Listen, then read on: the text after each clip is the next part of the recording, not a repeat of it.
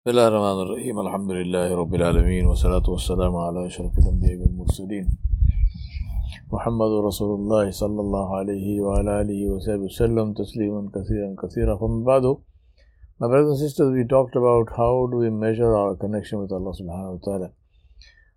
The importance of the connection, how do, we, how do we measure the connection. Today, let me remind myself and you about how do you get that connection. We talked about measuring it. How do we get that?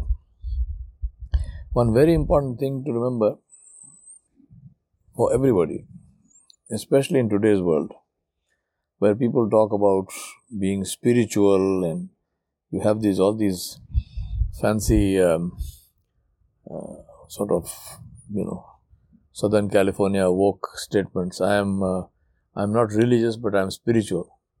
Uh, I am not for organized religion. You know, so you are for disorganized religion. I don't know what what that means. Um, and so on and so on. Please understand one very simple thing, and that is that Allah subhanahu wa ta'ala, to get close to Allah subhanahu wa ta'ala, is not a mystery. It's not a matter of being spiritual or mental or whatever.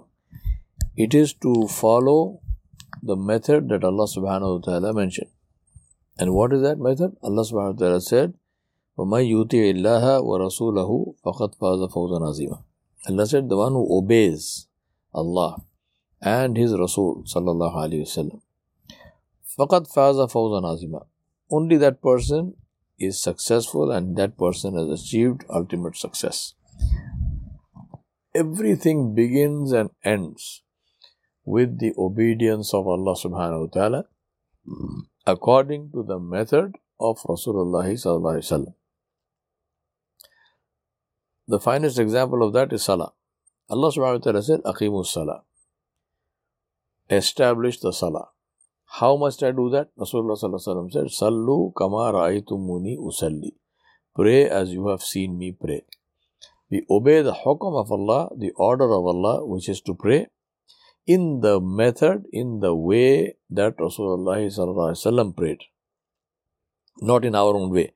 I can't say, well, you see, I am spiritual, and my, in my spiritual sense, I believe that prayer uh, must be a form of singing and dancing, so therefore I will dance in the street for the love of Allah. Sorry, that is not prayer. That is not salah, and that is not what Allah subhanahu wa ta'ala mentioned. Like there is a protocol to meet any great person in the world, and of course, ta'ala Allahu al we don't compare Allah subhanahu wa ta'ala to anybody. But like there is a protocol, you are told what you are supposed to do, how you are supposed to meet that person. In 2000 and, uh, 2008, uh, Alhamdulillah, I was uh, honored to be invited to speak at the International Hajj Conference in Mecca and uh, then do Hajj as a guest of the Kingdom of Saudi Arabia. And part of that was a banquet on Eid day uh, where I was fortunate enough to meet the king, uh, His Majesty King Abdullah bin Abdulaziz, rahmatullahi.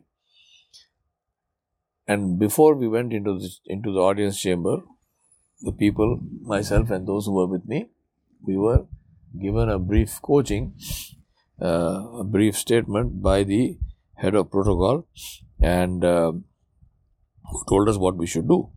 And he said, This is what you should do, this is how you should. It's very simple. He said, This is very simple. Uh, when you go, you will shake hand, you will say Salam Alaikum, and uh, that's it. I mean, you know, you don't uh, uh you don't say anything else uh, other than that, and uh, you don't sort of hang on to his hand forever. You just shake hand and you say Salam Alaikum. I did that. I shook hands. I said and uh, you know, he gave a lot of dua and so on and so forth. The point I'm making here is that there is a process. I can't say, oh, you see, I love the king so much, I'm, I'm, I'm going to go hug him. No. Uh, if you do that, you will have some disastrous consequences probably. Uh, because whether you love the king or not doesn't matter. The ma- what matter, matters is what is the correct way of meeting the king. And so also with Allah subhanahu wa ta'ala, as I said, we are not comparing, but just to understand that Allah subhanahu wa ta'ala, to get closeness to Him, Allah showed us the way to establish Salah. And to do that in the way that Rasulullah did it, not in according to any way we want. Obedience is a very important thing. Islam is all about obedience. Allah subhanahu wa ta'ala mentioned Ibrahim alayhi salam. He said, Isqala Allahu Rabbuhu Aslim, Qala Aslam to Rabbil Alameen. His Rabb said to him, Submit. He said, I have submitted to Rabbul Alameen. Islam means submission. It means to obey Allah subhanahu wa ta'ala. And this obedience is critical as far as we are concerned. The obedience we see in two ways in Islam. One is obedience with regard to the to the rights of Allah subhanahu wa ta'ala, which we call huququllah. And second one is obedience in the context of the rights to the people, which is huququl ibad. So Islam shows us a way of behaving with Allah and a way of behaving with the people. And for both of these, the guidance is the obedience of Rasulullah the emulation of Rasulullah That is why Allah subhanahu wa ta'ala said, لقد كان لكم في رسول الله أسوة حسنة لمن كان يرجو الله واليوم الآخرة وذكر الله كثيرا Allah said that the best example for you is the example of the Rasul of Allah sallallahu and that is for anyone who wishes to meet Allah subhanahu wa ta'ala and looks forward to the day of judgment because this person is sure of and uh, is, is, is uh, confident that inshallah Allah subhanahu wa ta'ala will forgive him and reward him. So he looks forward to that day and he remembers Allah subhanahu wa ta'ala a great deal. Now this obedience is very, very important and therefore we need to know the seerah of Rasulullah what did he do in different places, in different situations, in different challenges, how did he face them, how did he respond to them and that is the way we will, we need to work. And then Allah subhanahu wa ta'ala took it a step further and Allah subhanahu wa ta'ala said, قُلْ إِن كُنْتُمْ تُحِبُّونَ اللَّهَ فَاتَّبِعُونِي يُحْبِبْكُمُ اللَّهُ وَيَغْفِرْ لَكُمْ ذُنُوبَكُمْ وَاللَّهُ غَفُورٌ رَحِيمٌ Allah said, say to those people who claim to love Allah subhanahu wa ta'ala, to make my ittiba. Say to them, make my ittiba. Make whose ittiba? Make the ittiba of Rasulullah sallallahu Allah is saying to them, to, him, to him sallallahu Say to these people, tell them, you claim to love Allah, therefore emulate me, imitate me, be like me, walk like me, talk like me, deal like me, uh, smile like me. In the inner, if I, if you are angry, be angry like me, right? Not raving and ranting, not beating people, not uh, expressing jahalat, but showing anger, but in a way which is constructive, which is caring, even in anger, which is caring.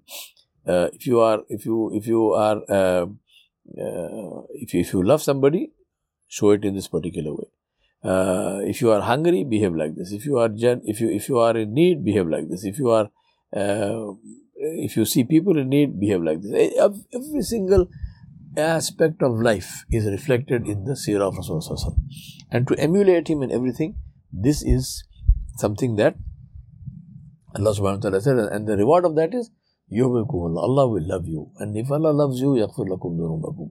Wallahu ghafur rahim. He will forgive your sins and He is the most forgiving and most merciful. My brothers and sisters, this is very, very important for us to uh, to understand this and remember this that to get close to Allah subhanahu wa ta'ala is not a mystery. Like people people say, Oh, I'm searching for Allah, I'm looking for ways. There's no need to search. That's why Allah subhanahu wa ta'ala sent his Nabi. That is why he sent his kitab, which is clear. In this uh, book, there is no doubt. This it's a, it's a clear book, Hudalil Muttaqeen, and it is a means of guidance for people who are who have taqwa, people who are concerned about the pleasure of Allah subhanahu wa ta'ala. Say, how can I please Allah? Very clearly described in the kitab of Allah subhanahu wa ta'ala. So therefore, let us focus on the obedience of Allah. That is the reason why Ramadan comes to reinforce the spirit of obedience. Where Allah subhanahu wa ta'ala is because he said so, we hold ourselves back even from things which are halal. How much more important it is to hold us hold ourselves back from things which are haram. They are harmful, they are haram, they are prohibited. When we stop ourselves from that which is permitted because Allah said so, how about stopping ourselves from that which is prohibited for the same reason because Allah said so? My brothers and sisters, today the biggest cancer in our in, in our community, in the Muslim community, is earning halal, earning haram and eating haram. People talk about wanting to save Islam. Islam is in danger. Islam is not in danger. We are in danger. Islam is Allah subhanahu wa ta'ala promised to protect this religion and, and he will protect this religion. We have examples of it from all over the place. See the Khawarizm Empire. Genghis Khan completely wiped it off the face of the earth. Everything with it was gone. Right? He killed millions of Muslims. The Abbasids, his grandson, Hulegu, he finished them.